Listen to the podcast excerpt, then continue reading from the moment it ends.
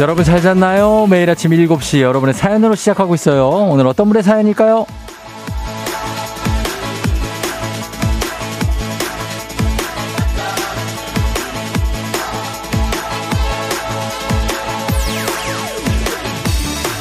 7302님, 쫑디 저는 고등학교 교사예요. 방학이 2주도 안 남아서 애들이 아주 난립니다. 고삐 풀린 망아지 마냥 들떠서 말을 귓등으로도 안 들어요. 덕분에 스트레스로 인한 여드름이 얼굴에 폭발했습니다. 아, 이것도 곧 지나가고 사라지겠죠? 그렇다고 말해줘요, 쫑디야.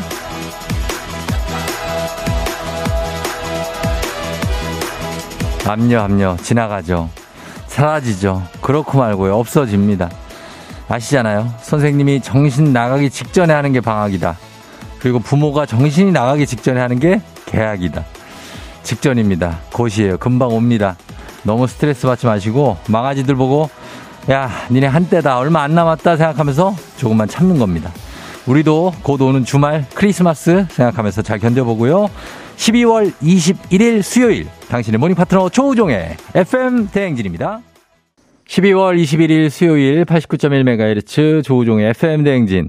오늘 첫 곡은 요나스 브라더스의 Like It's Christmas로 시작했습니다. 아, Like It's Christmas. 이제 21일이니까 뭐 얼마 남지 않았네요. 그렇죠? 예, 크리스마스 시즌입니다. 오늘 오프닝의 주인공 7302님, 한식의 새로운 품격 사원에서 제품 교환권 보내드릴게요. 아, 주말도 다가오고 방학도 이제 다가오니까 뭐 선생님들은 상대적으로 이제 좀 많이 힘드시겠지만 얼마 안 남았고, 이제 부모님들이 이제 애들 방학 다음 주부터 시작이 주로 이제 뭐 유치원도 그렇고 초등학교, 중학교 뭐 다 방학이 되니까 그때부터 이제 위기입니다. 그래요. 대비를 미리미리 하셔야 될 것 같아요. 따뜻한 바람님이 주말 생각하면서 수요일도 버텨봅니다. 버텨야죠. 수요일이면 많이 온 겁니다. 지금 이제 거의 주말권이에요. 예, 호박에 줄 그으면 나님이 이제 제가 정신이 나갈 차례네요. 아이 방학이 이번 주예요. 아, 왔네, 드디어 왔어. 그리고 JYANDHS 이거 어떻게 읽어야 되나? 눈 많이 왔다는데 초보 운전이 저는 걱정이 앞서네요. 모두 조심 운전하세요. 눈이 지금도 내리고 있죠. 근데 큰 길은 뭐 눈이 다 그래도 어느 정도 녹았습니다만, 이렇게 계속 내리면 큰 길도 쌓일 거고, 작은 도로는 눈이 좀 쌓여 있을 수 있습니다. 그러니까 조심해서 예, 운전하셔야 될 것 같아요. 천천히 가야 됩니다. 2705님, 파주에 눈이 10cm는 쌓였어요. 큰일이네. 미끄러워서 다들 조심하세요. 파주는 또 파베리아 아닙니까? 눈이 서울보다 많이 옵니다. 아, 잘하시고. 김진희 씨는 저 사는 곳은 비가 오는데요. 근데 눈이 아니라 다행이에요. 내 집 앞 눈 치우기는 너무 힘들어요. 눈 치우기 힘들죠, 진짜. 예전에 제가 고성에서 공부할 때 눈이 거긴 20cm 넘게 오거든요. 그냥 허리까지 온다고 보면 됩니다. 허리. 20cm 더 오는구나. 눈을 치우다가 밤을 샌 적이 있습니다, 제가. 밤 10시에 치우기 시작해서 아침 6시까지 치웠는데 어제랑 모습이 똑같아요. 그런 적이 있습니다. 아무튼 그래요. 예. 어몽래 씨가 아윤이네 유치원도 산타 행사 하나요? 저희 아이들은 오늘 하는데 산타가 왜 24일에 안 오고 미리 오냐고 계속 물어보는데 난감해 죽겠어요. 하셨습니다. 일정이 있는 거죠. 이제 산타 할아버지들도 오늘 오는 분들도 간혹 있습니다. 예. 그래서 뭐 루돌프 배차 일정도 좀 봐야 되고 그렇기 때문에 좀 그럴 수 있죠. 예. 루돌프 배차 때문에 그렇다. 배차가 뭔지 모르겠구나. 하여튼 선물을 이렇게 많이 아이들한테 주다 보니까 오늘 올 수도 있다고 얘기하시면. 5849님, 주말 생각하면 버텨보려고 했는데 주말에 겁나 춥다면서요. 아, 무섭잖아. 하셨습니다. 너무 무서워하지 말고 어차피 뭐 좀 춥고 한 거 그냥 뭐 받아들이면서 가는 겁니다. 아, 현 PD가 1m 이상 쌓인다고 고성에. 저랑 같은 부대입니다. 현 PD가. 같은 부대인데 맞아요. 예. 고성은 많이 그렇게 쌓여요. 진짜. 그렇게 됩니다. 자, 오늘 눈 오는 아침인데 오늘도 3연승제로 진행되는 문재인은 8시 동네 한벽 퀴즈 있습니다. 오늘 크리스마스 선물을 여러분 준비했으니까 어제 못 들으신 분들도 있죠. 퀴즈 신청 지금부터 바로 봤는데 퀴즈 신청하는 게 좋습니다. 연결만 돼도 기본 선물이 크리스마스 케이크 모바일 상품권인데, 자, 여기서 시작입니다. 이제 1승 선물이 12만 원 상당의 고급 냄비 세트로 출발, 2승 선물이 30만 원 상당의 고급 헤어드라이기 30만 원 띄었습니다. 여기서 3승 선물 가면요. 240만 원 상당의 싱가포르 왕복 항공권 2장. 대단합니다. 예, 무려 240만 원 상당. 요거 3승하시면 가져가실 수 있으니까 오늘 수요일이니까 수목금 오늘부터 다 쌓으면은 뭐 크리스마스 선물 제대로 받아가는 겁니다. 예, 그러니까 말머리 퀴즈 달아서 단문 50원, 장문 100원, 문자 샵 8910으로 퀴즈 신청하시면 되겠습니다. 문자로만 받을게요. 그리고 오늘 모닝 간식은 주제 문자 오늘 소개되면 간식 드리는 거 오늘 따 드리겠습니다. 따 따뜻한 아메리카노 흑수 드릴게요. 이거 아로 바꿀 수도 있어요. 얼주가들은 아로 바꿀 수 있는 거. 오늘 문자 주제 내가 원하는 크리스마스 선물입니다. 산타 할아버지랑 교실하느라 정말 내 선물 정작 잊으신 분들 많죠? 산타가 왜 우리 애한테만 다가가는 법이 있습니까? 없습니다. 우리 어른들도 크리스마스 선물 받아야 돼요.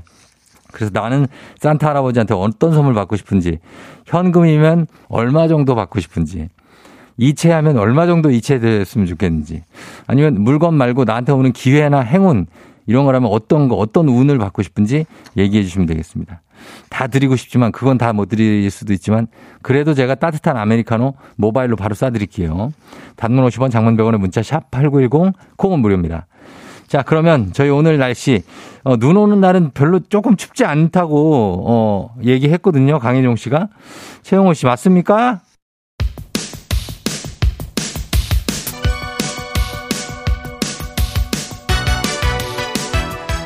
아하 이런 일이 아하 그렇구나 이어이어이어 이어 DJ 종티스 파레와 함께 몰라도 좋고 알면 더더 좋은 오늘의 뉴스를 콕콕콕 퀴즈 선물은 팡팡팡 읽어보신 뉴 퀴즈 온 더 뮤직 뉴스 퀴즈 음악 한 번에 챙겨보는 일석삼조의 시간 오늘의 뉴 퀴즈 바로 시작합니다.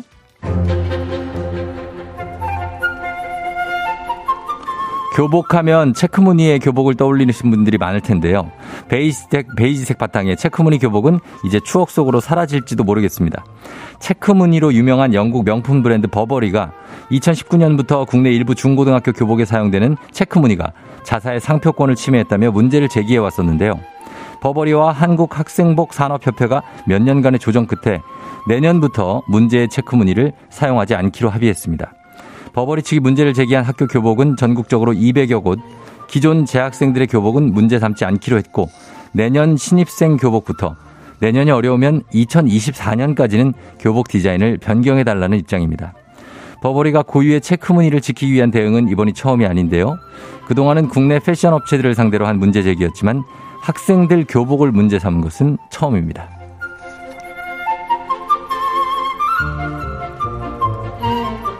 도심에서 겨울 낭만을 즐길 수 있는 곳 서울시청 앞 서울광장 스케이트장 21일이죠. 바로 오늘입니다. 개장합니다. 그간 코로나로 운영이 중단됐다가 3년 만에 재개장하게 된 건데요. 대형 메인 링크 1개와 기존보다 더 넓어진 어린이 링크 1개로 세 단장을 마쳤습니다. 오늘부터 내년 2월 12일까지 운영되고요. 입장료는 19년째 동일한 가격, 올해도 1,000원. 입장권은 홈페이지와 현장에서 모두 구매할 수 있습니다. 초미세먼지가 일정 수준 이상일 경우에 운영을 중단할 예정이라고 하니까요. 자세한 이용 방법, 운영 시간, 홈페이지를 확인해 주세요. 자, 여기서 퀴즈입니다. 센스 있는 여성들의 이너케어 브랜드 정관장 화이락 이너제틱과 함께하는 7시엔 뉴 퀴즈. 죄송합니다. 오늘의 문제 나갑니다. 스케이트하면 피겨 여왕 김연아 선수를 떠올리게 되는데요. 김연아 선수가 피겨 대회를 마치면 이 쇼를 통해서 경기만큼이나 멋진 퍼포먼스로 팬들에게 화답했죠. 이탈리아어로 축제, 잔치를 뜻하는 단어. 큰 경기나 공연이 끝난 후 축하를 위해 벌이는 큰 규모의 공연을 뜻하는 이 쇼의 이름은 무엇일까요? 보기 드립니다. 1번 디너쇼, 2번 갈라쇼, 3번 원맨쇼. 정답 아시는 분들 음악 듣는 동안 단문 50원, 장문 100원, 문자 샵 8910 또는 무료인 콩으로 정답 보내주세요. 5분 추첨해서 저희 선물 드립니다. 음악 듣고 올게요. 음악은 김원준 쇼! FM대행진에서 드리는 선물입니다. 수분코팅 촉촉헤어 유닉스에서 에어샷 U, 이너뷰티 브랜드 올린아이비에서 아기피부 어린 콜라겐, 아름다운 식탁창조 주비푸드에서 자연에서 갈아 만든 생와사비, 판촉물의 모든 것 유닉스 글로벌에서 고급 우산 세트, 한식의 새로운 품격 사홍원에서 간식 세트, 문서 서식 사이트 예스폼에서 문서 서식 이용권, 메디컬 스킨케어 브랜드 DMS에서 코르테 화장품 세트, 갈베 사이다로 속 시원하게 음료, 첼로 사진예술원에서 가족사진 촬영권, 천연화장품 봉프레에서 모바일 상품 교환권, 아름다운 비주얼 아비주에서 뷰티 상품권, 에브리바디 엑센코리아에서 블루투스 이어폰, 소나이산 세차 독일 소낙스에서 에어컨 히터 살균 탈취 제품, 판촉물 전문 그룹 기프코, 기프코에서 KF94 마스크, 주식회사 산과드레에서 한줌 견과 선물 세트, 의사가 만든 베개 시가드 닥터필러에서 3중 구조 베개, 하남 동래북국에서 밀키트 복요리 3종 세트, 블라인드의 모든 것 월드블라인드에서 교환권, 홍삼과 아르기닌의 첫 만남 약사가 만든 아약 홍삼기닌 교환권, 여에스터 박사의 에스터 포뮬러에서 글루타치온 필름, 제부도 하늘길 서해랑에서 해상 케이블카 탑승권, 당신의 일상을 새롭게 신일전자에서 아쿠아 청소기, 하루 온종일 따뜻한 GL 하루 온팩에서 핫팩 세트, 건강을 생각하는 다양에서 오리 스테이크 세트, 신체 나이를 낮추세요 트레서피에서 고함량 안티에이징 영양제, 판촉 사은품 전문기업 하나원 비즈마켓에서 카우프만 냄비 세트, 제과 명장 송영광의 명장텐 베이커리에서 소금빵 시그니처 세트, 안전한 마스크 루미안에서 다회용 연예인 패션 마스크, 톡톡톡 예뻐지는 톡스앤필에서 마스크팩과 시크릿 티팩트, 줄기세포 배양액 화장품 더세린에서 안티에이징 케어 HC 세트, JW 생활건강에서 내 차를 상쾌하게 피톤 케어를 드립니다.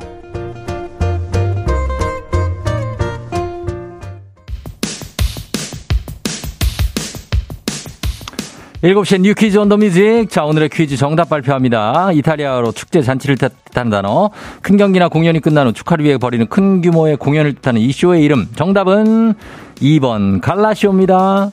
자, 김연아 선수가 갈라쇼에서 존 레넌의 이매진에 맞춰 세계 평화를 소망하는 무대를 선보여 전 세계에 감동을 선사했었죠. 정답은 갈라쇼, 갈라쇼, 게일라쇼 뭐 이렇게 부릅니다. 정답 맞히신 분, 정답자는 이동훈 씨, 우상아 씨, 0335님, 2183님, 9162님 이렇게 5분이 추첨해서 뽑혔습니다. 뷰티 상품권 저희가 선물로 보내드릴게요. 당첨자 명단, 선물 받는 법, FM댕진 홈페이지 확인해주세요. 자, 그리고 정답 보내주신 분들도 감사하면서 지금부터 오늘의 간식 받을 문자 살펴보도록 하겠습니다. 자, 나는 선물 뭐 받고 싶은지. 크리스마스 1024님. 요즘 인터넷에서 찜해두고 결제 문 앞에서 클릭 못하고 있는 니트 원피스가 있어요. 산타가 선물을 주신다면 저 대신 클릭 좀 부탁드려요. 아, 그래요.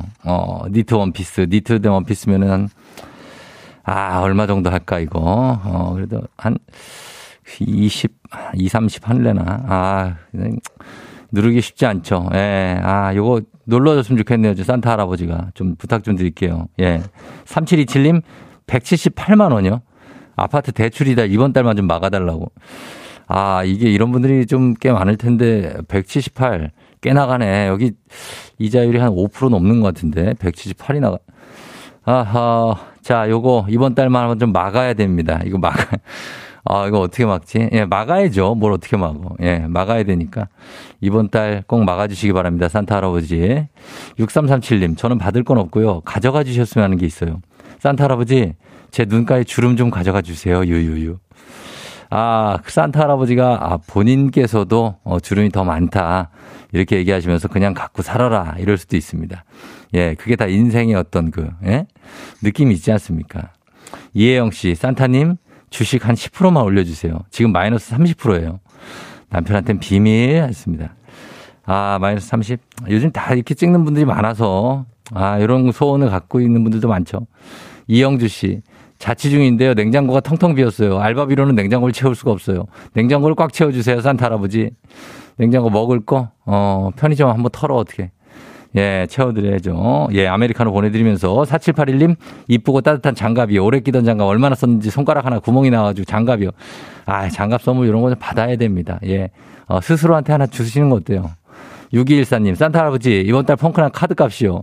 카드값 이거 33만 원인데 양말에 좀 주시면 안 돼요? 제가 장발장이 되는 꿈을 꾸고 있는데요. 33만 원. 요거 좀 펑크 다 메워야 됩니다. 그리고 KL22340625님, 무선 청소기 받고 싶어요. 유선 청소기는 무거워서 항상 힘들어요. 무선 청소기도 무거워요. 아무튼 이분들 선물들 다들 주길 바라면서 저희는 아메리카노 바로바로 쏴드릴게요. 광고 듣고 올게요. 조종의 팬댕진 1부는 신한은행, 꿈꾸는 요셉, 서빙로봇은 VD컴퍼니, 미래에셋증권, 코지마 안마의자, 우티, 한국보육진흥원, 메디카 코리아, 여기어때, 프롬바이오와 함께합니다. FM댕진 7시 25분 50초 지나고 있습니다. 자, 여러분 눈길 조심해서 잘 가고 있죠? 4732님이 어른들 선물이라 꿈이 없네요. 저는 아주 소박하게 남자친구 둘도 아니고 하나만 주세요. 산타 할아버지 생긴 건 송중기 정도면 되는데요. 아메리카노를 드리는데 산타 할아버지가 송중기를 모를 수도 있어요. 핀란드 분이라 모를 수 있어요. 송강호가 올 수 있다. 조심해야 돼. 이거 이름까지 구체적으로 얘기했다가 위험할 수 있어요. 저 잠시 후에 이장님과 다시 올게요.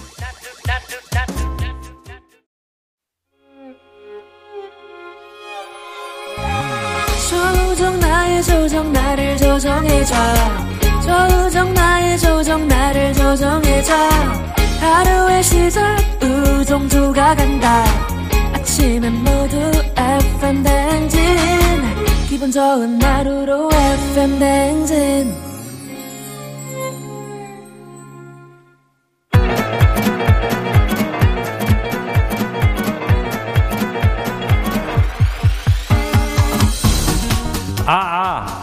예, 마이크 테스트 한겨. 예, 들려요? 그래요, 행진이 이장인데요. 행진이 우리 주민 여러분들 소식 전해드려오쇼. 행진이 단톡요.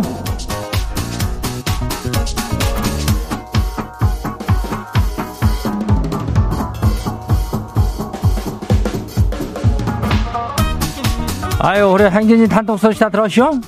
예, 못 들었쇼? 아니, 이거는 아직 모르는 사람이 있을 것 같으니까 내가 그 소문을 좀 내요. 예. 동네 한박 퀴즈. 이게 그 크리스마스 시즌이라고 그러는 게 있잖아요. 그래가지고 그 선물을 굉장히 하는겨. 1승이 12만원 어치 냄비 세트요. 예. 거기다가 이건 원래 주던 거지만은 이제 2승부터는 엄청나. 예. 2승이 30만원 상당의 그 헤어 드라이기. 굉장해요. 예. 바람이 막 그냥 아주 뭐 편서풍으로 분다면서. 예, 그러니까. 그리고서 3승까지 가면은 이게 무려 싱가포르 왕복 항공권인데 한 장이 아니고 두 장 줘요. 예, 둘이 가는겨. 그리고 3승 하면 이게 한 40만 원 정도 된다 그러니까 상당하죠. 예.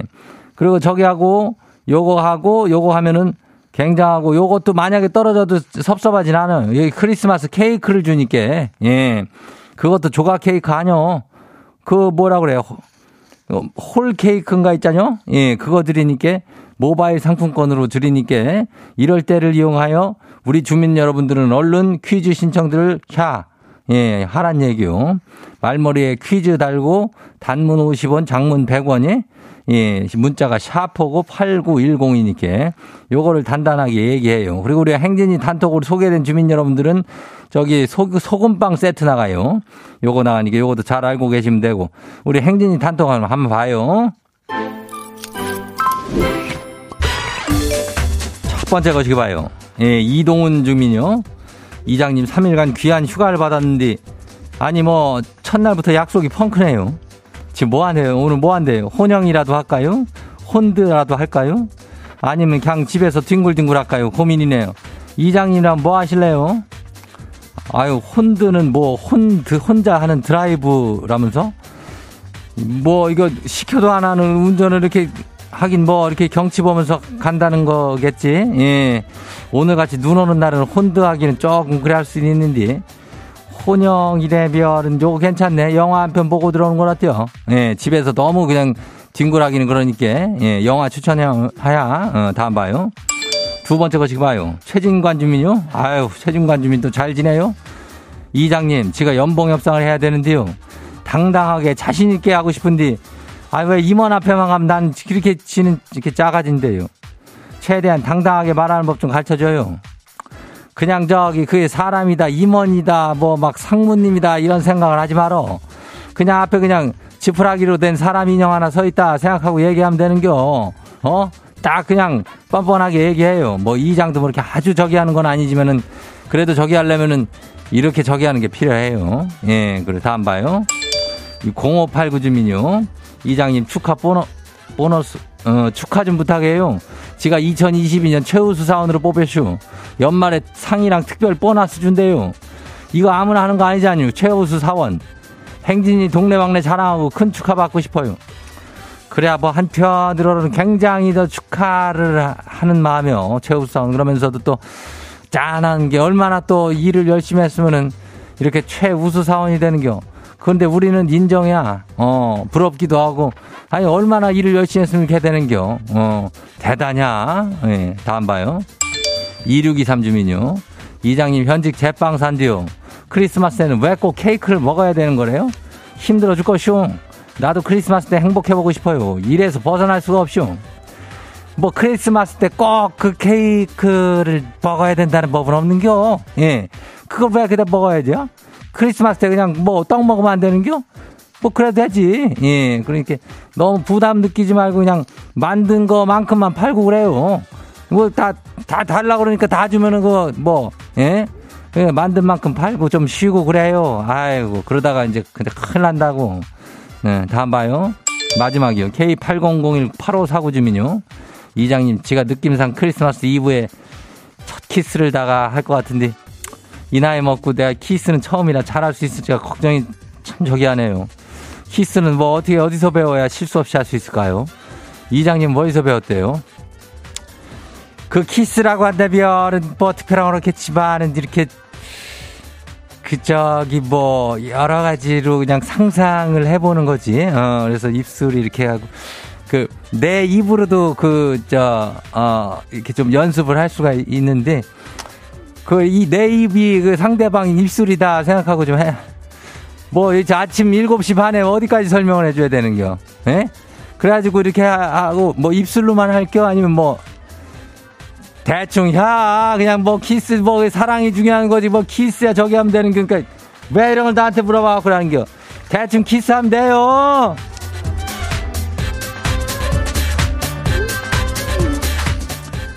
아유 뭐 이건 자격증이 없는 거니까 키스는 뭐 알아서 하면 되는 거예요. 예, 오늘 소개된 행진이 가족들한테는 소금빵 세트 가요. 예, 행진이 단톡 매일 열리니까 같이 행진이 가족들한테 알려주고 싶은 소식이나 정보 있으면은 행진이 말머리다 가지고 보내주면 돼요. 웃긴 것도 많이 좀 보내봐요. 단문은 50원이 장문이 100원이 문자가 샵8910이요. 콩은 무료죠. 그리고 일단 우리 노래 듣고 올게요.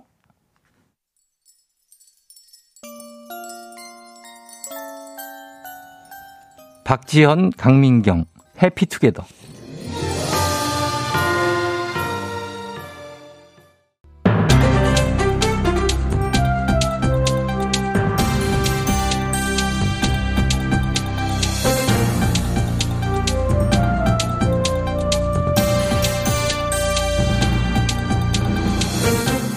안윤상의 빅마우스는 손 석석석석 회입니다.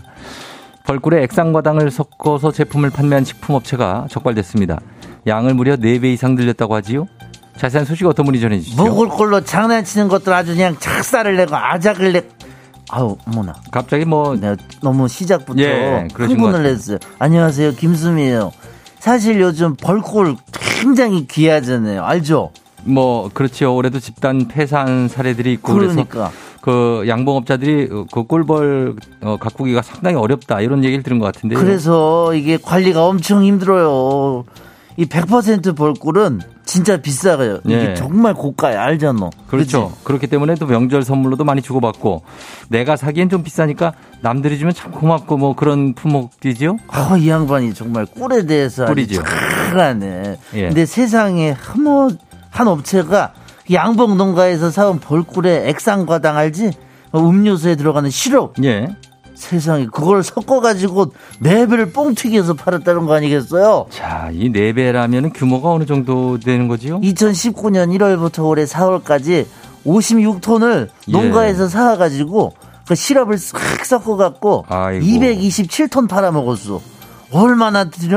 얼마에 들여왔는지는 모르겠지만 판 게 자그마치 14억 5천만 원어치 14억 야, 5천만 원. 4년 동안 14억 5천만 원어치 상당히 오랫동안 또 많이 판매가 됐네요. 아, 이게 구분이 어려워요. 이거 싹 보면 잘 몰라. 근데 거기다가 벌꿀 100% 이렇게 표시해 놓고 거래 기록도 안 남기고 현찰 거래만 해가지고 안 걸리려고 아주 못된 수를 써놓기까지 했어요. 예. 이번에도 누가 제보를 해서 식약처에서 검사를 해가지고 딱 걸린 거 아니겠어요? 이거 누가 제보 안 해줬으면 잡혔겠냐고. 불량식품 전 신고 전화 알려드릴게요. 예. 1399 국번 없이 1399 눌러주셔갖고 그냥 고자질도 아니야 이거는. 예. 제보해야죠. 1399입니다. 벌꿀도 그런데 소고기처럼 등급제가 있는 걸로 아는데 어떻게 이런 일이 일어나지요? 그것도 다 비용 들고 까다롭게 평가하는 하는데도 나눠져 있고. 예. 그래가지고 아직 참여하는 농가 수가 좀 적어요. 아 그래요? 이제 정착이 되면 좀 나아지겠지만 애초에 먹을 거 가지고 이렇게 장난질 좀 그만 쳐. 장난질 좀. 너 먹어봐. 너. 니가 먹겠니 그거? 네. 가족 줄 거야? 자, 진짜 열받게 하고 있어. 진정을 하시고요. 먹을 거야 진심이야 내가. 자, 이번 일부 이런 분들 때문에 성실한 양봉업자들에게까지 피해가 가는 일 없었으면 좋겠습니다. 먹는 거는 참 예민하니까요. 제발 양심에 따라 식품 판매해 주시길 부탁드리지요. 감사합니다.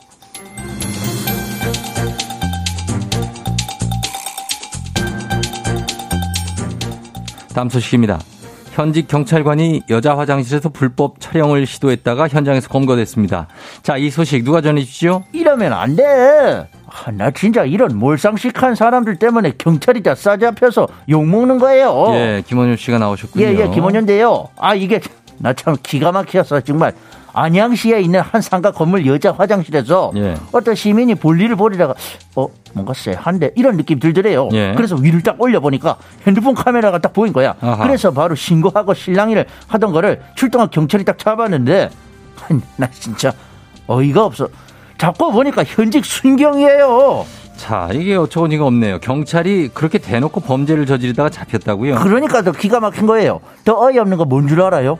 그 순경이 근무하는 데가 하필 여성 청소년과였어요. 그럼 여성 청소년과면은 자기가 성범죄를 잡아야 되는 과인데. 그러니까 자기가 이 짓거리를 하고 있어. 아니 뭐 이런 일이 다 있습니까? 이런 애들 때문에 경찰이 다 싸잡혀서 욕을 먹고 있어요. 안 돼. 얼마나 힘들게 일하시는 분들 많은데 진짜 이해가 안 가네. 아니 화장실에 왜 몰카 같은 거 설치해서 보고 그래 너. 그거를 뭐 이해를 해줄 필요가 없지요. 범죄니까요. 그래서 그 순경은 처벌을 어떻게 내린답니까? 아직 그거는 결정이 안 났는데 일단 휴대전화 디지털 그 포렌식 하면서 경위조사를 하고 있는. 경위조사 무슨 현장범인데 딱 걸렸는데. 예, 이 경찰이 참 이런 걸 안 지키면 안 될 텐데 사회 신뢰를 무너뜨리는 이 범죄 제발 엄벌에 처해지시면 좋겠습니다. 오늘 소식 여기까지요.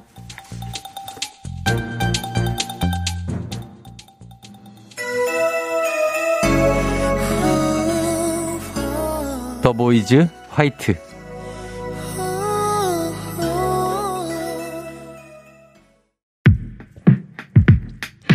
KBS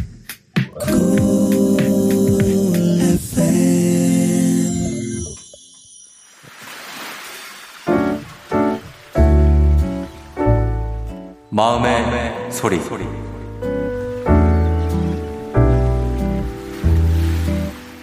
남편, 우리가 2월에 결혼이잖아. 근데 자기가 조금만 더 결혼 준비에 적극적으로 나서줬으면 좋겠어. 아니 나는 파워 J라서 생각이 나면 바로바로 작업을 해야 된단 말이야. 그래야 내가 막 속이 시원하고 일이 한 거 같고. 그런데 자기는 피니까 자꾸 일도 안 하고 내가 말해도 듣지도 않고 맨날 고양이만 보고. 나 있잖아 그게 너무 서운해. 지금까지 내가 더 많이 했으니까 자기도 조금만 더 적극적으로 자기 의견도 내고 아이디어도 찾아보고 해서 우리 결혼식을 좀 잘 준비했으면 좋겠어. 앞으로 결혼식 끝나고서도 행복하게 알콩달콩 신혼생활 잘 이어나가자. 사랑해. 자, 사랑해로 마무리된 오늘의 마음의 소리. 강서구 이쁜이님의 마음의 소리였습니다. 자, 이미 이쁘시겠지만 화장품 세트 저희가 선물로 보내드리면서 결혼 준비를 하시고 2월에 결혼이면은 이제 뭐 얼마 안 남았다고 봐야죠. 예, 그 2월이면 남정희 씨가 결혼 준비로 마음 서운한 일로 싸울 수 있어요. 뭐 결혼 선배님들이 많이 계시겠지만 결혼을 하면서 사실 안 싸우기도 쉽지 않습니다. 결혼 준비하면서 그렇죠? 안 싸우는 게 더 이상한 걸 수도 있어요. 그러니까 싸우지 마시고 싸울 수 있습니다. 싸우지 마시고 하지만 싸울 수 있어요. 예, 그러니까 두 분 성격이 이렇게 반대라서 서로 또 매력을 느끼는 거고 그러다 보니까 또 반대니까 또 이해 안 되는 부분도 있는 거니까. 남인미 씨가 그렇게 싸울 때가 좋을 때다 했습니다. 나중에는 아예 저 우리 와이프를 언제 봤더라? 우리 남편 어디 갔지? 살아는 있나? 예, 이럴 때가 온다고 선배님들이 말씀하시던데. 이현진 씨 결혼 축하드려요. 남자들은 원래 그래요. 남자들이 적극적이면 다투게 되더라고요. 그러니까 남자가 또 적극적으로 막 자기야 뭐 이거 할까 막 이러면 또 더 피곤할 수도 있어요. 그렇게 좋게 생각하시면 되겠습니다. 파워 제이님, 노아람 씨. 자, 그래요. 그러면서, 저희 화장품 세트 보내드리고, 속풀이 카카오 플러스 친구, 조우종의 FM 댕진 친구 추가하시면 남길 수 있습니다. 자세한 참여 방법 많이 보시고, 참여 부탁드립니다. 자, 3부의 동네 한바퀴즈 이제 퀴즈 참여 마지막 기회입니다, 여러분. 퀴즈 풀고 싶은 분들 말머리 퀴즈 달아서, 샵8910 단문 50원 장문 100원에 문자로 신청해 주시면 되겠습니다. 요즘 특히나 정말 많이 나오고 있는 그런 음악인데, 이 시즌에 정말 어울리는 그런 목소리 시아의 스노우맨 듣고요. 잠시 후 3부로 다시 돌아올게요.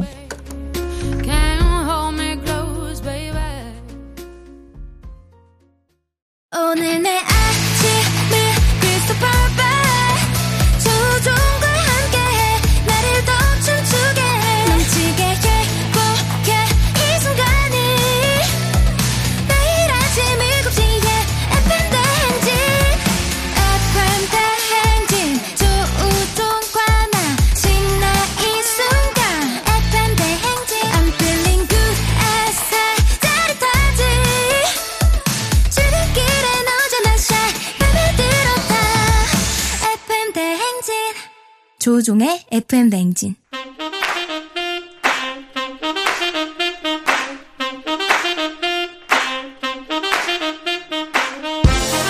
바쁘다 바빠 현대사회 나만의 경쟁력이 필요한 세상이죠. 눈치직 손발력 한 번에 길러보는 시간입니다. 경쟁이 꼽히는 동네 배틀 문제 있는 8시 동네 한바 퀴즈.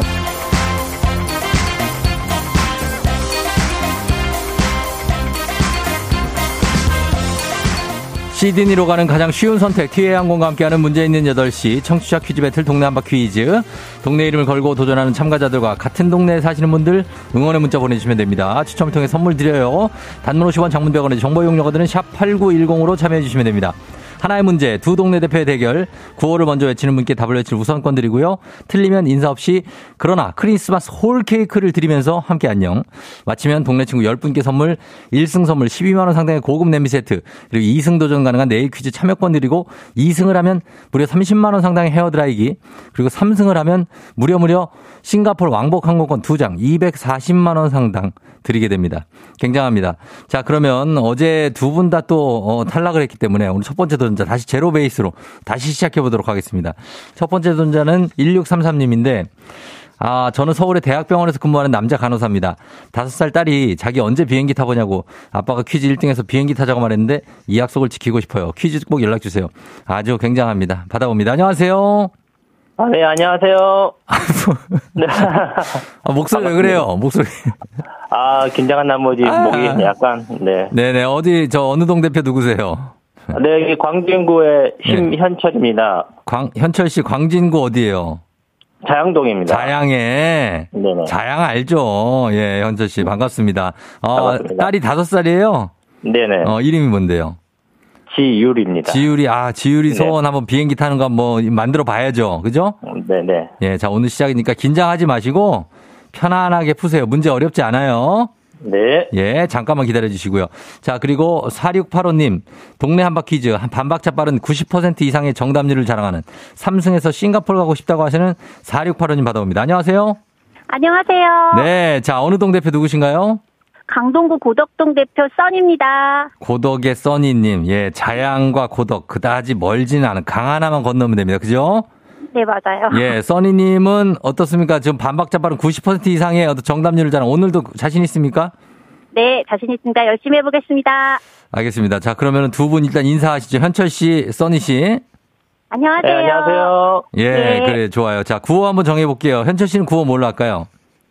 비행기 타자에서 타자. 타자로? 오케이. 타자 가고, 써니 씨는요? 정답 하겠습니다. 정답. 알겠습니다. 자, 타자 대 정답으로 갈게요. 인사 한번 해볼게요. 연습 한번 해볼게요. 하나, 둘, 셋. 정답! 좋아요. 아주 좋습니다. 자, 힌트는 두 분 다 모를 때 드리고 힌트 나고 3초 안에 대답 못하시면 두 분 동시에 그러나 케이크, 홀 케이크 드리면서 안녕합니다. 자, 문제 드립니다. 이번 주에 크리스마스죠. 크리스마스를 앞두고 선물도 업그레이드가 됐고 이것도 자주 들려드리고 있죠. 한때는 저작권 문제로 예전보다 거리에서 정답 빨랐어요. 정답 캐롤입니다. 예? 캐롤입니다. 캐럴입니다. 캐롤. 캐럴 정답입니다. 맞췄어? 맞췄어요. 예, 맞췄어요. 아, 크리스마스에 부르는 성탄 축하곡. 14세기 영국에서 종교 가곡의 한 형식으로 생겨난 발전. 나중에 성탄절을 축하하는 노래만을 이루게 된 이것 바로 캐럴입니다. 아, 써니님 축하드려요. 감사합니다. 예, 그래요. 아, 우리 자양의 현철 씨는 아쉽게 됐지만 그래도 케이크 드리고. 써니님 옆에 남편이 같이 있어요? 네, 남편이 운전 중이고 저희 출근 중입니다. 같이. 아, 그렇구나. 예, 두 분 결혼한 지 몇 년 됐는데요? 결혼한 지 18년? 18년? 네, 예. 아, 굉장히 오래됐네. 아, 굉장히 오래됐다니요. 오래됐죠? 18년이면 오래된 거 아니에요? 아, 네. 오래된 거예요. 네. 예, 그렇군요. 알겠습니다. 예. 일단 축하드리고. 예, 감사합니다. 2승, 3승 가셔야 되는데, 일단은 1승 선물로 동네 친구 10분께 저희가 고덕 쪽에 선물 드리고, 그 다음에 1승 선물 12만원 상당의 고급 냄비 세트 드리겠습니다. 아, 감사합니다. 냄비 그렇잖아도 필요했는데. 필요해요. 예, 이런 거 하나하나 쌓아 나가는 거죠. 다음에 네. 2승 하면은 30만원 네. 상당의 헤어드라이어입니다. 오, 좋네요. 예, 내일 도전하실 거죠? 예, 도전합니다. 알겠습니다. 자, 그러면 내일 도전을 기대하면서 오늘 네. 이렇게 마무리할게요. 내일 만나요. 네, 안녕. 네, 안녕.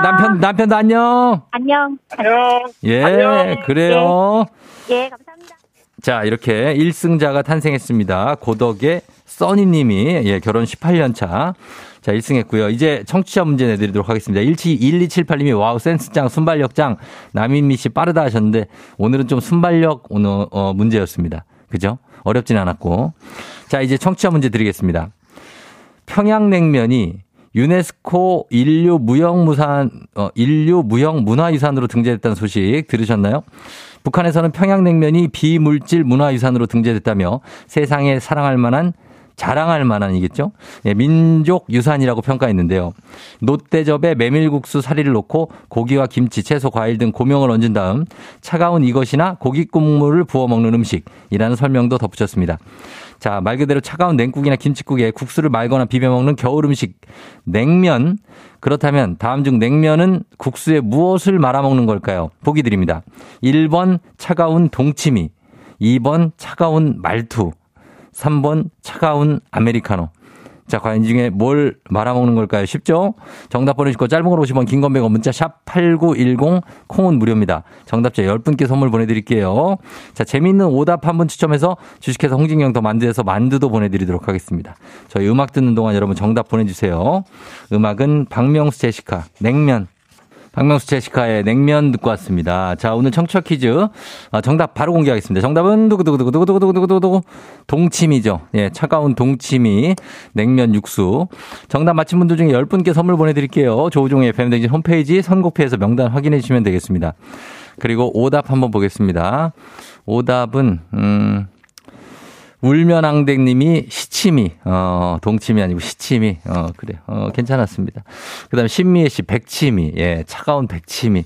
아, 이런 것도 예, 나름 좋습니다. 좋아요. 강예림 씨, 차가운 육각수, 흥보가 기가 막혀, 예, 육각수. 6866님, 떡튀순, 떡볶이 튀김순대. 막강천재님, 차가운 김수미, 0348님, 말아먹는 거의 대표 주자는 주식계좌. 아, 정말 많이 말아먹. 6435님 차가운 부장님 눈치를 말아먹죠 하셨고 K123439569님 말아먹는 건 6대4 소맥이죠. 자, 요 소맥 뭐 빼갈 이런 거 있는데 이런 것도 좀 저 적절하게 예, 너무 많이 드시지 말고. 유명님이 차가운 내 통장. 안질리나 젤리님이 차가운 아들 말투. 아들 말투 많이 차가울 때가 많죠. 7737님 그녀와의 관계. 그녀의 관계 차가워요? 아, 좀 따뜻하게 만들어야죠. 지금 21일인데. K124709679님, 라면 국물. 김용씨, 감성 한 스푼. 유명님, 싸늘한 뒤통수 하셨습니다. 자, 요거 관계 회복하시라고. 우수민 씨, 지모은미, 동치미, 지모은미, 오케이. 자, 회복하시라고 저희가 7737님, 그녀와의 관계 차갑지 않고 따뜻하게 만드시기 바랍니다. 예, 저희가 주식회사 홍진경 더 만두에서 만두 보내드릴게요. 그리고 광명시 12번 버스에서 듣고 계시다고 감사합니다. 12번 버스 6214님이 문자 보내주셨어요. 안전운전 하시고 오늘 눈 오니까. 자, 눈이 지금 계속 뭐나 모르겠는데 날씨 한번 알아보고 가도록 하겠습니다. 자, 기상청 연결합니다. 뭐 다 알고 있겠죠. 최영우 씨 전해주세요.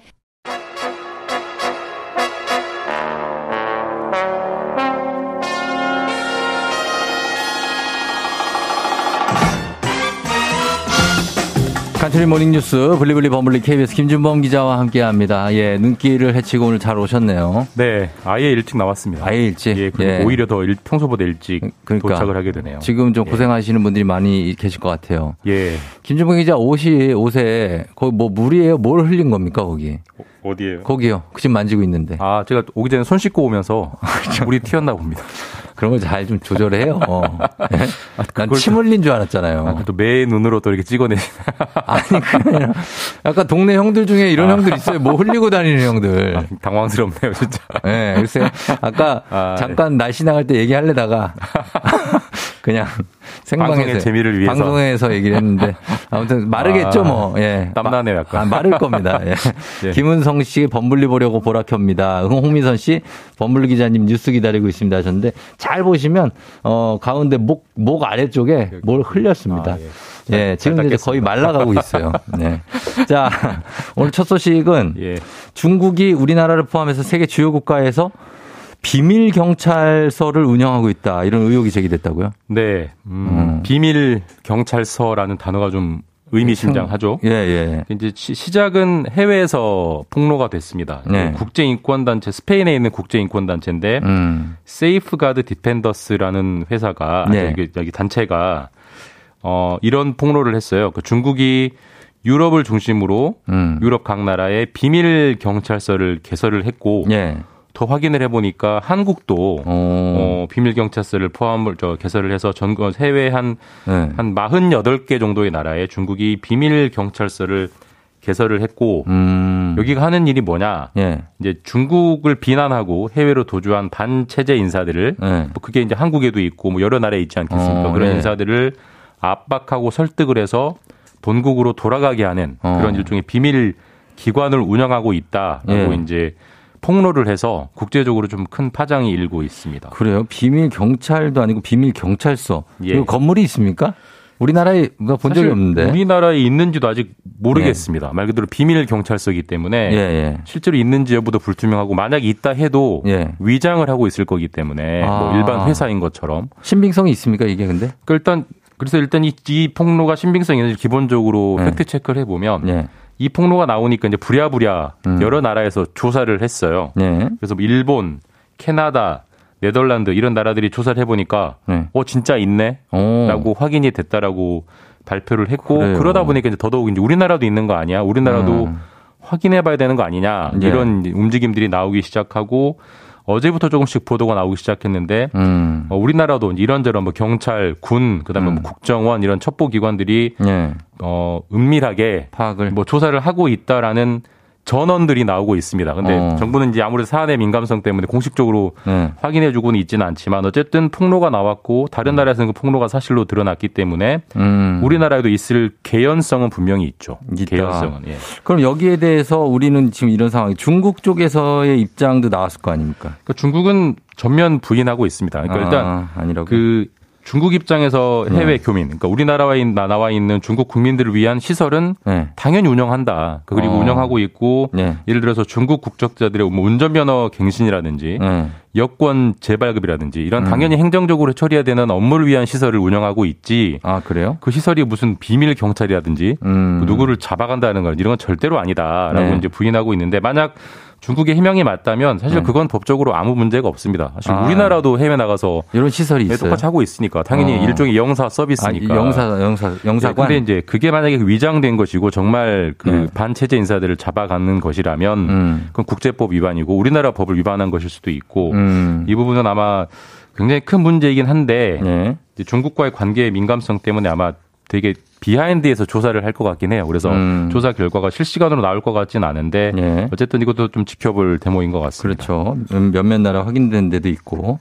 다음 소식은 아파트에 있는 그 아파트 주로 거실에 있는 그건가 봐요. 월패드. 네. 그게 무더기로 해킹됐다는 뉴스가 있어요. 뭐 요즘 뭐 웬만한 아파트는 다 네. 있죠. 주로 이제 그 초인종 눌렀을 때 그렇죠. 열림 확인하는 받침. 용도. 예, 뭐 그 문도 거. 열어주고 그렇죠. 점점 기능이 추가되더라고요. 예. 인터넷도 되고 이런저런 검색도 되고 예. 뭐 아파트에 있는 CCTV도 거기서 확인해 볼 수 있고. 그러니까 그렇죠. 되게 이제 점점 네트워크 연결이 많이 되는 서비스인데 예.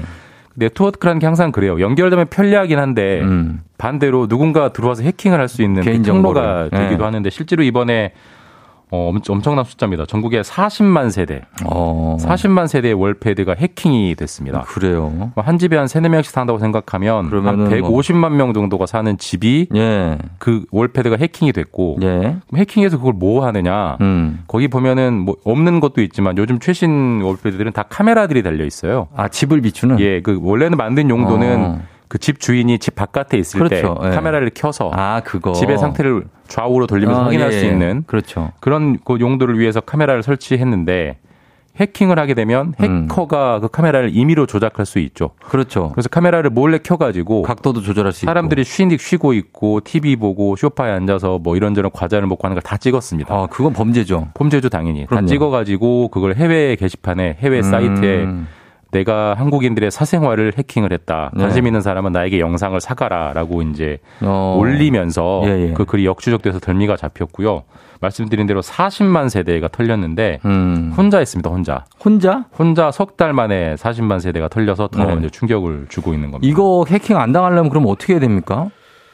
이게 그러니까 혼자 40만 세대를 털었다는 것은 이 사람이 엄청나게 실력이 뛰어나서가 아니라 쉽다는 거죠. 그만큼 월패드에 대한 보안이 수술한 거죠. 아, 사실 안 쓰죠, 잘. 저도 집에 있지만 이거 보안 관리하지라고 한 번도 생각해 본 적이 없거든요. 없죠. 대부분 그냥 드실 거야. 그냥 막 있는 대로. 그래서 비밀번호가 대부분 초기 비밀번호이기 때문에 뭐 1111, 0000 이런 걸 거기 때문에 해킹 되기만 하면 바로 뚫리는 거고요. 그래서 비밀번호를 바꿔야겠구나. 개인이 가장 할 수 있는 좋은 방법은 비밀번호를 바꾸는 겁니다. 비밀번호 바꾸는 방법은 쉬워요. 우리 핸드폰 설정 들어가서 바꾸는 것처럼 바꾸시면 그쵸? 되는데 만약에 그마저도 어렵다면은 그 제조사에 전화를 해서 물어보시는 게 좋고 그래도 난 불안하다 싶으면 그 카메라를 그냥 테이프로 붙여버리는 게 재래식으로 그냥 해킹을 해도 뭐 쓸 데가 없으니까요. 그게 그렇죠. 가장 확실한 방법이긴 합니다. 정 불안하면 붙여놔라. 집 안을 비추는 카메라는.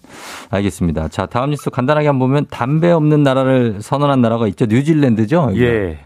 좀 파격적인 정책입니다. 보통 금연은 하지만 아예 담배 자체를 금지한 나라가 이제 뉴질랜드가 생겼고 2009년 1월부터 태어난 사람들은 평생 담배를 구매할 수 없다.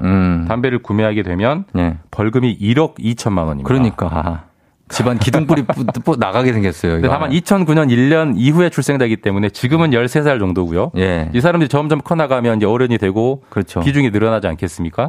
결국은 그렇게 되면 뉴질랜드에서 담배 자체가 사라진다라는 정책인데 또 재밌는 건 그러면서 전자담배는 열어놨어요. 그러니까 그것도 어떻게 해야 되겠죠. 그럴 거면 이런 정책을 뭐하러 하느냐라는 반대도 있고 한데 어쨌든 많은 나라들이 금연 정책의 혈안이기 때문에 뉴질랜드의 이 파격적인 정책이 긍정적인 효과를 가져올 거냐 부정적인 효과를 가져올 거냐를 좀 지켜보고 있습니다. 알겠습니다. 김준범 기자와 함께했습니다. 고맙습니다. 네, 내일 뵙겠습니다. 네.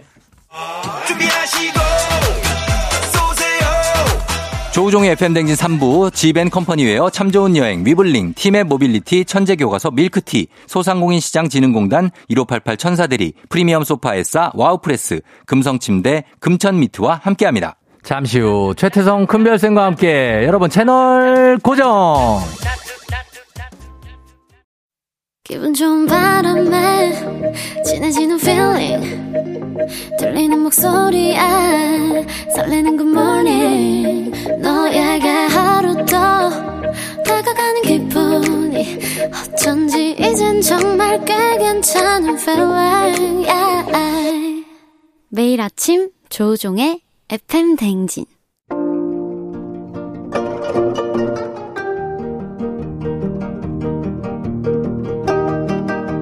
별별 히스토리를 모르거든 역사에 대해 논하지 말라. 재미있는 역사 이야기 별별 히스토리.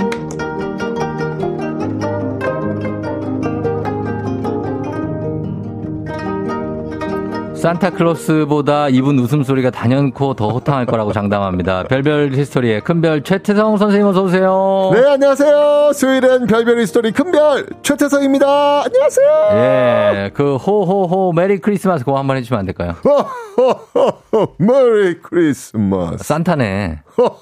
예, 산타 성대모사 완벽이 되네요. 그만하세요. 네. 된다고 칭찬하니까 계속 하거든 또. 예, 아니 선생님 반갑고요. 네, 반갑습니다. 예, 수요일의 산타 강지영 씨가 쌤이 힘든 길 오셨네요 하셨는데 눈길 뚫고 오셨다고 지민정 씨가 고생하셨다는데 괜찮습니까? 어떻게 잘 오셨어요? 오늘 저기 지하 주차장에서 올라오는데 네. 차가 안 올라와가지고 차가 계속 헛바퀴 도는 거예요. 예. 너무 당황해가지고 당황하죠. 어떡하나 했는데 뒤로 뺐다가 빠른 속도로 올라왔습니다. 아 그래요? 예, 그럼 이제. 좀 위험하긴 한데 네, 어쩔 수 없어요. 네, 빨리 올라올 수밖에 없더라고요. 네. 그래요. 기쁘다 플라이하이 0318님 기쁘다 큰별쌤 무사히 오셨네. 옥정아 씨 꽁꽁님 눈꽃송이님 안경이 바뀌신 것 같다고 그러고 이발도 하셨냐고 그러는데 맞습니까? 뭐 저야 안경이 뭐 한 40-50개 있으니까 네, 뭐 그중에 하나고요. 이발이야 뭐 오늘 아침에 일어나서 좀 머리 좀 만지고 왔습니다. 제가. 많이 그래도 안정을 찾았네요. 그전에 거의 폭주조금 머리였는데. 맞아요. 네, 안정을 찾았어요. 스스로 네. 요즘도 자기 스스로 이발하세요? 아니 제가 그 바리깡 있잖아요. 그 바리깡을 제가 옛날에 그 밀었던 게 3mm로 밀었더라고요. 몰랐어요. 너무 짧게 밀었어요. 그럼 안 돼. 6mm가 딱 좋더라고요. 그럼. 이제 알았어요 제가. 이제 그런 일은 없을 겁니다. 실력이 느셨네요. 그럼요 이제. 알겠습니다. 지금 머리가 괜찮아졌어요. 자 그럼 오늘도 수요일의 산타 큰별쌤과 함께 퀴즈로 한번 시작해 볼게요. 자 오늘 또 즐거운 퀴즈 가겠습니다. 네. 역사 퀴즈는 늘 즐겁죠. 귀 쫑긋하시고요. 네. 들어가 있습니다. 자, 조선 태종 이방원의 아버지는 누구일까요? 조선 태종 이방원의 아버지. 보기 나갑니다. 1번 이성계, 2번 이도, 3번 이산, 4번 이융. 이융은 누구지? 연산군. 그래요? 미안해요. 아니에요. 이용 하나 제외하고 이성계 이도 이산 중에 있겠네요. 이산도 많이 들어봤는데 예. 정조. 자, 예? 이산 정조 투게 이제 그만 갑시다. 이제 퀴즈는 퀴즈니까. 예, 제 태조 이방원의 아버지는 누구일까요? 이성계 이도 이산 이융 중에 정답 맞춰주세요. 여러분 10분 추첨해서 선물 드립니다. 단문 50원 장문 100원 유료 문자 샵 8910 무료인 콩으로 정답 보내주시면 되고 사연 보내주신 분들 중에 추첨을 통해서 큰별쌤이 쓰신 책이죠. 일생일문 그리고 어린이를 위한 역사의 쓸모 책입니다. 각각 한 권씩 친필 사인도 담아서 여러분께 보내드리겠습니다. 제가 며칠 전에 경주에 강연을 갔거든요. 강연을 갔는데 경주에 1000분이 오셨어요. 1000분이. 1000명이? 네. 구름 관중이네요. 거기에 부모님들이 초등학생들 아이들을 데리고 이렇게 오신 거예요. 날씨가 엄청 추웠는데. 전 이제 끝나고 나서 꼭 그 책 사인을 하거든요. 사인하시고. 그날은 좀 무섭더라고요. 1000명 다 해요? 다 해야죠. 저는 사진 찍고 사인 다 해드리거든요. 그러면 한 3시간 걸리는 거 아니에요? 그날 당연히 그렇죠. 저는 이렇게 강연 나와 포함해 한 4시간 정도를 잡거든요.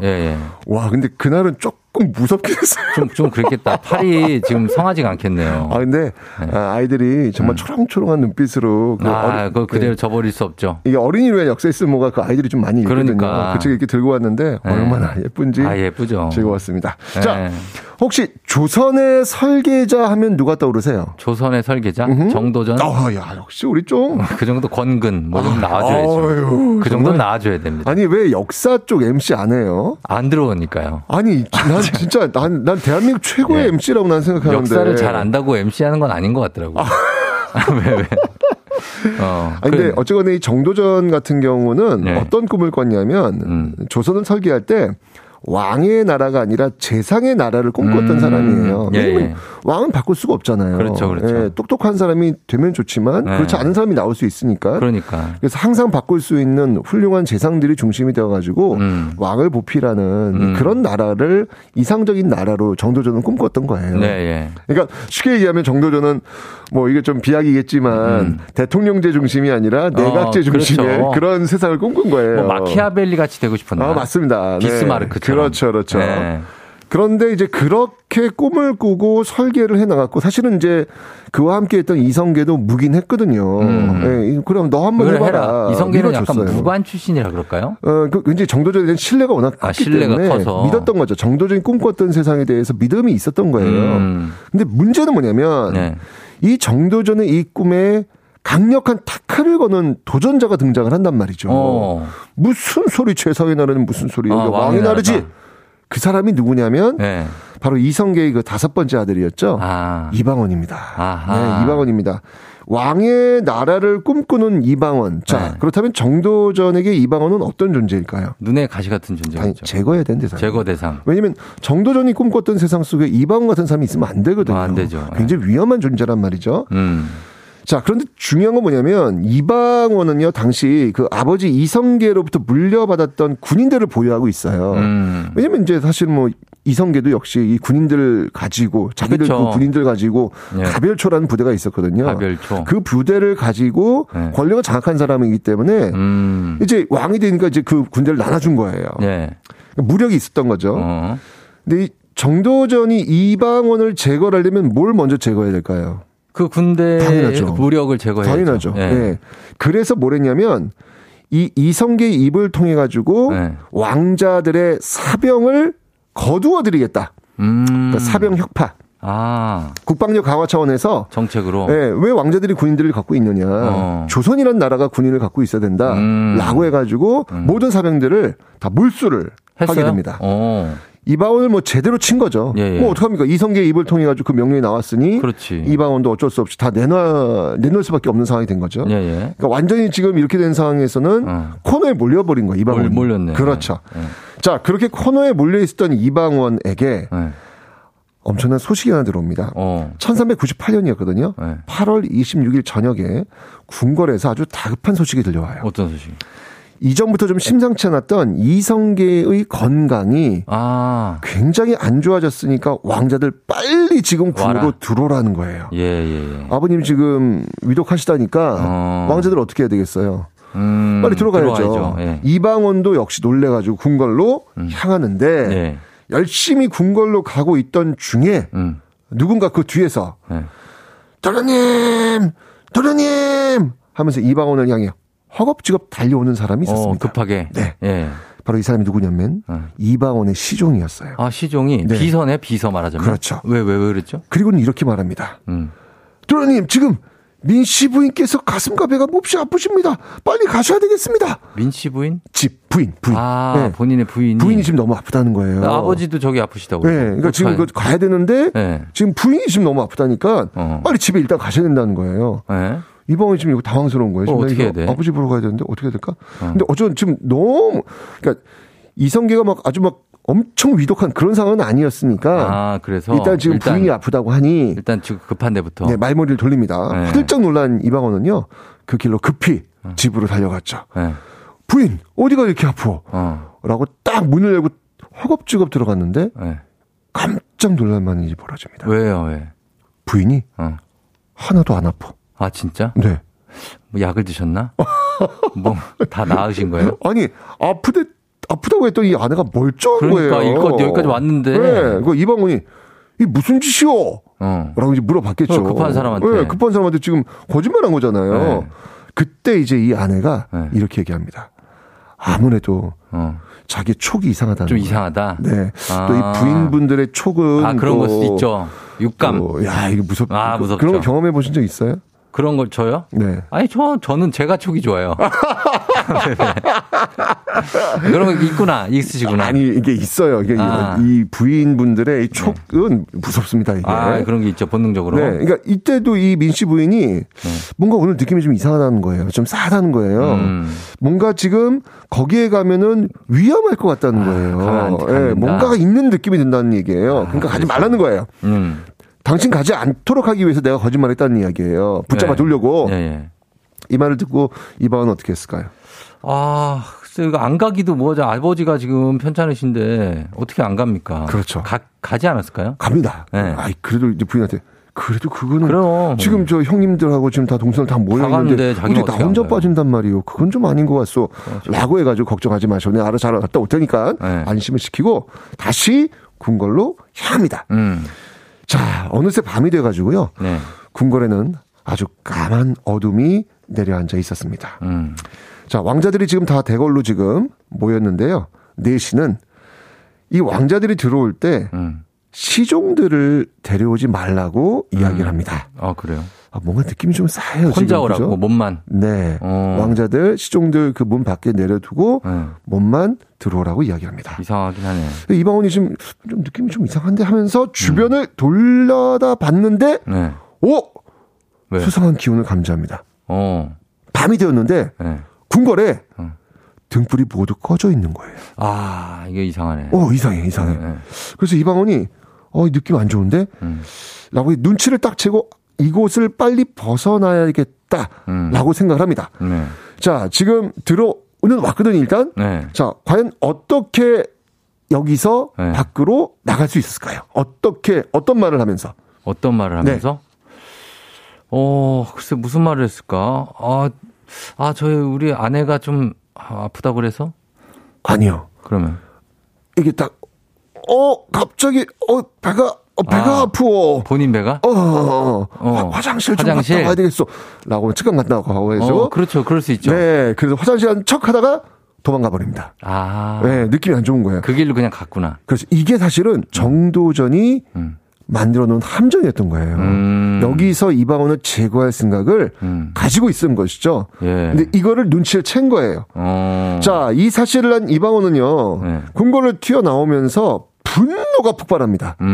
결국 날 죽이려고 하는 거구나. 그러니까. 내가 그렇게 믿었는데 네. 라고 하면서 이 복수를 하겠다라는 마음을 가지는데 문제는 뭐냐면 네. 복수를 하면 뭐가 있어야 돼요? 무력이 있어야죠. 그렇죠. 뭐 사병도 있어야 되고 갑옷도 있어야 무기도 있어야 될 거 아니에요. 다 없어졌잖아요. 근데 지금 다 뺏겼잖아요. 네. 그러니까 울그락부락하면서 집에 딱 들어와가지고 이 아내한테 당신 말이 맞소. 정말 너무나도 화가 나. 정말 이걸 복수를 할 것이오. 라고 했는데 이때 무기가 없잖아요. 네. 반전이 벌어집니다. 반전이요? 네. 뭐가 있지? 아내가 갑자기 반자동 소총을 꺼내줘요. 맞아요. 맞아요. 아, 진짜로 막 이렇게 툼레이더처럼 막. 네, 맞아요. 예. 예. 그 당시에 뭐 소총 같은 건 없었지만, 그러니까 활이며 이거를 갑자기 갖고 있었던 거예요. 대단하시네. 이게 이 안혜민 씨가 예. 이 정도전이 사병협화한다고 했을 때 예. 이렇게 되면 우리 다 잃어버리는데 나중에 혹시 무슨 일이 벌어질지 모르기 때문에 남편 몰래 숨겨놨던 거예요. 아, 그렇지. 갑옷과 무기를 친정집에 숨겨놨던 겁니다. 자, 결국 네. 아내민 씨가 이렇게 반자동 소총과 이런 걸 다 제공하면서 드디어 박혔고. 이방원은 무기 장착하고 예. 네, 난을 시작합니다. 바로 그 유명한 이방원의 왕자의 난이 시작된 순간입니다. 아, 그랬군요. 자, 무기 장착 딱 하고 네. 이방원이 쫙 향한 곳 어디겠습니까? 도전 맞습니다. 바로 네. 조선의 2인자 정도전을 찾습니다. 자, 이 정도전이 있는 곳을 알아내고 현장을 급습을 하는데요. 네. 정도전이 이 사실을 알고 이웃집으로 도망쳤지만 네. 그 이웃집 사람이 너무 무서워가지고 그래요? 여기 배 불뚝 나온 사람 여기 있어요. 아, 얘기했어요? 정도전이 그때 좀 배가 좀 나왔나 봐요. 이웃집에 잘해야 돼. 그러니까. 네. 떡도 돌리고. 그러니까요. 그럼요. 평소에. 결국 바로 들키고 맙니다. 아하. 자, 그래서 끌려 나온 정도전은요. 네. 이방원에게 마지막 말. 무엇을 이야기했을까? 아, 자기가 죽게 되는 걸 알고. 네, 마지막 말. 정도전의 마지막 말, 이방원의 했던 마지막 말은 뭘까요? 아, 글쎄요. 그래도 조선은 재상의 나라가 되어야 한다. 뭐 이런 겁니까? 멋있게. 살려줘. 네, 예. 아, 진짜. 마지막 살려줘라고 얘기를 하죠. 예. 그 이야기를 들은 이방원은요. 부활을 시켜 단칼에 정도전의 목을 베어버립니다. 아. 그리고 이 정도전은 네. 목이 잘린 채 자신이 만든 광화문에 걸리게 되죠. 어우, 되게 무섭다. 네. 이렇게 이방원은 정도전을 제거하고 왕자의 난을 성공시키면서 조선의 권력을 손에 넣게 됩니다. 여기 보시면 알겠지만 네. 이방원의 이 왕자의 난 성공 1등 공신 누군가요? 1등 공신이요? 네. 그 아내네요. 맞습니다. 네, 아내입니다. 네. 네, 이걸 보면서 다시 한번 아내의 촉을 존중하고 아내한테 잘합시다. 그래야 성공합니다라는 오늘 조상님들의 교훈이었습니다. 아, 그 아내의 촉을 믿어. 뭐 여러 가지로 주식이나 이런 것도 그렇게 해야 됩니까? 왜? 알겠습니다. 대단한 것 같아요. 이 당시 그 조선 초기 여인들이 네. 우리가 생각하는 조선의 여성들하면 왜 굉장히 수동적이고 남편한테 헌신하고 뭐 그런 것 같잖아요. 근데 조선 초기 여인들은 고려 여성이 어떤 성격이 있어요. 고려 여성들은 네. 장난 아니거든요. 네. 네. 남편하고 그냥 와! 좀 기백이 있네요. 그럼요. 이제 그런 어떤 모습들이 조선 초기에 남아있었기 때문에 네. 정말 말 그대로 걸크러쉬, 여장부의 어떤 그런 모습들을 보이고 있었다. 이렇게 생각합니다. 이순란 씨가 일을 할 수가 없네요. 너무 재밌어서. 예, 백성근 씨 부인이 무기 모아둔 우와. 홍미선 씨 여자의 촉은 무섭습니다 하셨습니다. 3861님 차에서 내려야 되는데 흥미진진해서 내릴 수가 없었다고. 원경 왕후의 계략. 이분 K8117 아시는 분이네. 역사 좀 아시는 분이네요. 예, 우리 청취자님. 이방원의 아내가 원경 왕후. 맞습니다. 네. 예, 그렇습니다. 자, 그래서 이렇게 하면서 저희가 아내한테 잘하자는 그런 교훈을 받으면서 음악 듣고 올게요. 오늘 퀴즈 한 번 더 내주세요. 퀴즈. 네, 오늘 퀴즈입니다. 예, 예. 자, 조선 태종 이방원의 아버지는 누구일까요? 1번 이성계, 2번 이도, 3번 이산, 4번 이융. 요 중에서 맞춰주시면 됩니다. 정답 아시는 분들 단문 50원, 장문 100원, 문자 샵 8910 무료인 콩으로 정답 보내주시면 됩니다. 음악 듣고 올게요. 카라 When I Move.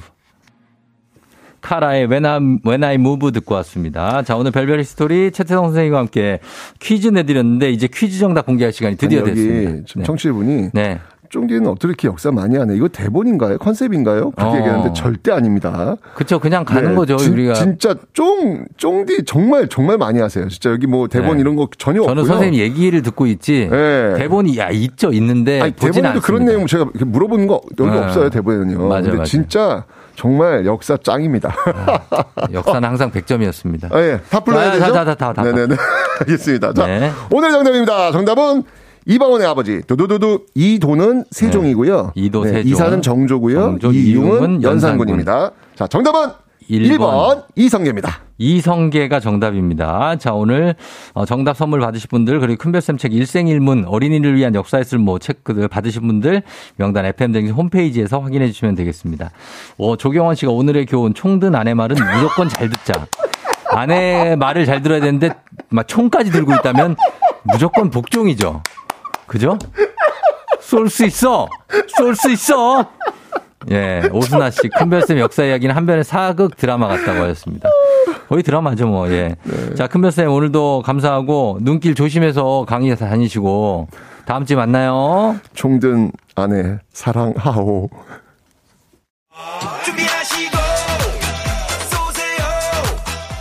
조우종의 FM댕진 4부는 취업률 1위 경북대학교 GW 캐리코리아 도미나크림 태극제약 한국전자금융 메가스터디 교육과 함께합니다.